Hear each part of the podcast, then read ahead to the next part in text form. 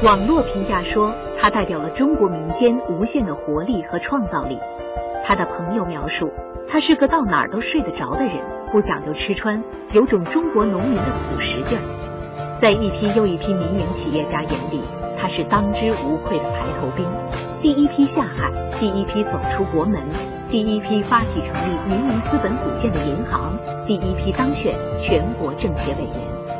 财经先生全新打造年度经济人物，新希望集团董事长刘永好。一九五一年，刘永好出生在成都一个普通家庭，家里加上他共有四个兄弟：刘永言、刘永行、刘永美和刘永好，寓意言行美好。年少时的刘永好没有穿过一双像样的鞋子，没有一件新衣服。一九六八年。年仅十七岁的他到了成都市郊的新津县古家村劳作，一天能挣一角四分钱。当地没水没电，缺医少药，连一条完整的公路都没有。刘永好在那里度过了四年零九个月，与农村和农民结下了不解之缘，这也为他今后的事业奠定了基础。恢复高考之后，刘永好如愿以偿考上了大学，毕业后。刘永好进入四川机械工业管理干部学校任教，并在那里认识了他的妻子。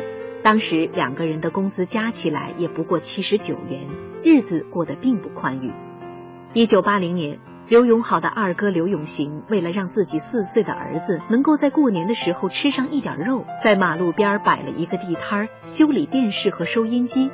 短短几天的功夫，竟然赚了三百块钱，相当于当时十个月的工资。这件事如同一颗重磅炸弹，在刘氏四兄弟的心里炸开了花于是他们就想办一家电子工厂，并很快做出了音像样品。然而，这个满含商机的点子，最终因为当时的集体企业不能跟私人合作，只能遗憾的胎死腹中。那个时候呢，我自己装了一个音箱啊，在学校里边，各个老师都要求我帮他装一个，我都装了好多个。声音又好，成本又低，那个时候街上根本就买不到这样的音响。于是乎呢，我们就找到生产队啊。生产队长一听，好啊，他怎么做法呢？他怎么弄呢？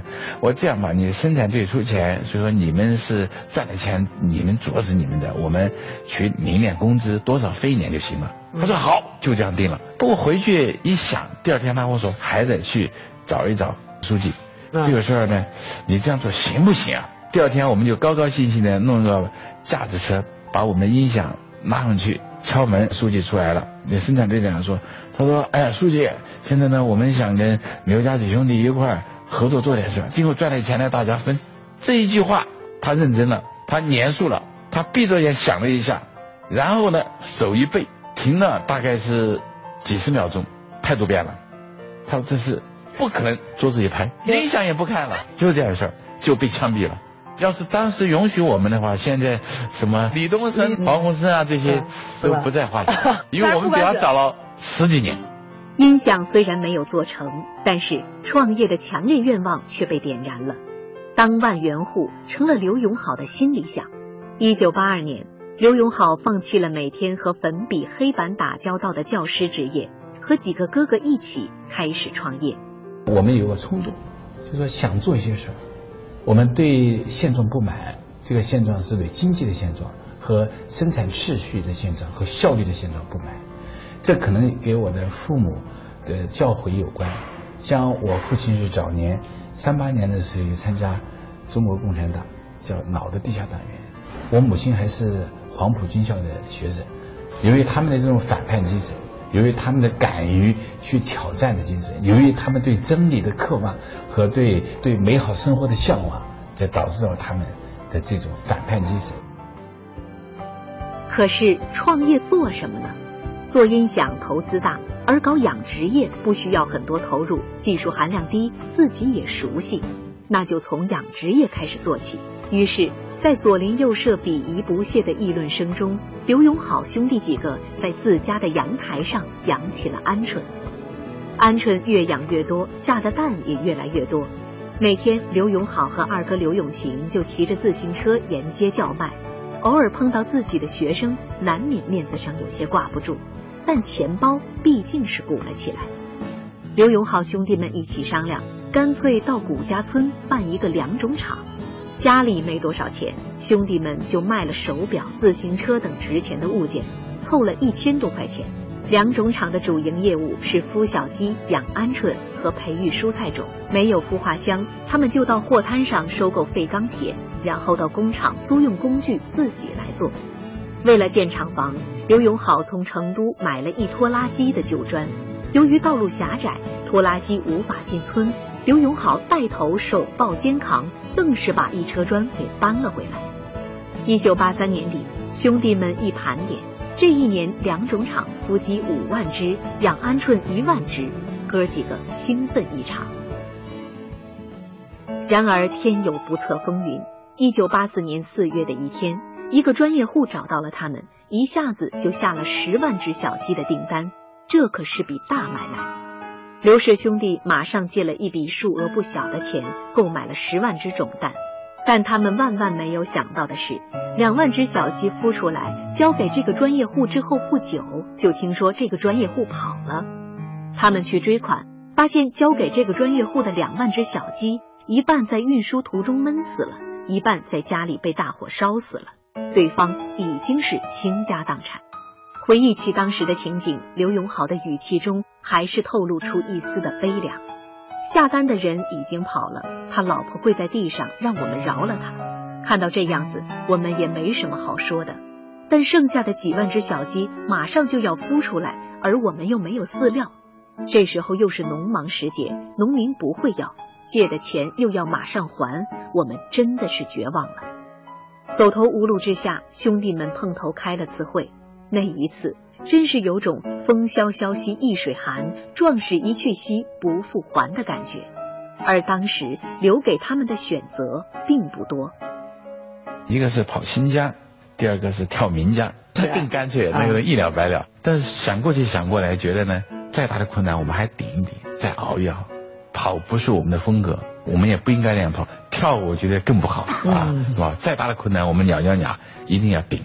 那个我们把这个孵下来的小鸡，也是骑自行车编了有个矿，每天把小鸡苗运到成都的农贸市场，在那儿天天卖，天天卖。从一早大概是早上四点钟就装箱，就骑车骑大概三个多四个小时自行车，到了成都的农贸市场，到市场那个就。敞开嗓子吼着卖卖小鸡啊，两种鸡啊，一直卖到晚上大概十一二点钟，又骑车回去，大概每天晚上只能够睡两三个小时，坚持十几天，这个鸡全部卖完了。但是我们每个人掉了十几斤肉。刘永好兄弟几人又挺了过来，从受人尊敬的人民教师到被人看不起的市场小贩，刘永好经历了商业人生的第一次磨难。直接的结果就是他的内心从此变得坚强起来。创业初期的第一次危机顺利化解了，兄弟们重新鼓起斗志，决心将这条路扎扎实实的走下去。一九八六年，刘氏兄弟决定用一个充满美好前景的词来命名自己的养殖场，那就是希望。那时的希望养殖场已经把鹌鹑养到了所能达到的最大的目标。刘永好也在这个过程当中实实在在的显示出了他的销售才能。这时转机又来了，当时有一家名为正大的外资饲料公司已经占据了中国猪饲料市场的半壁江山，农民购买正大饲料都得排长队。有些农民就问刘氏兄弟：“你们为什么不生产和正大一样的猪饲料呢？”这一问正中下怀。一九八七年。希望饲料公司共投资八百万元，建立了希望科学技术研究所和饲料厂。两年之后，希望牌一号乳猪全价颗粒饲料推出市场。擅长销售和市场推广的刘永好开始充分发挥自己的销售和广告才能。谁能料到，如今被称为城市牛皮癣的小广告，开山鼻祖竟然是刘永好。刘永好回忆说：“我租了一台刻印机。”请一个写字好的朋友写好广告语，每家每户猪圈都贴上我们的广告。后来我们又做墙头广告，那个时候这种广告方式成本低，效果特别好。只用了三个月的时间，希望牌饲料的销量就追上了正大。这一战奠定了希望牌饲料在中国猪饲料市场的地位。然而，在当时国有经济和集体经济为主流的时代里，希望集团却受到了质疑。那时候，经济改革的浪潮已经席卷全国，但人们的认识与社会先进生产力的发展要求还有很大差距。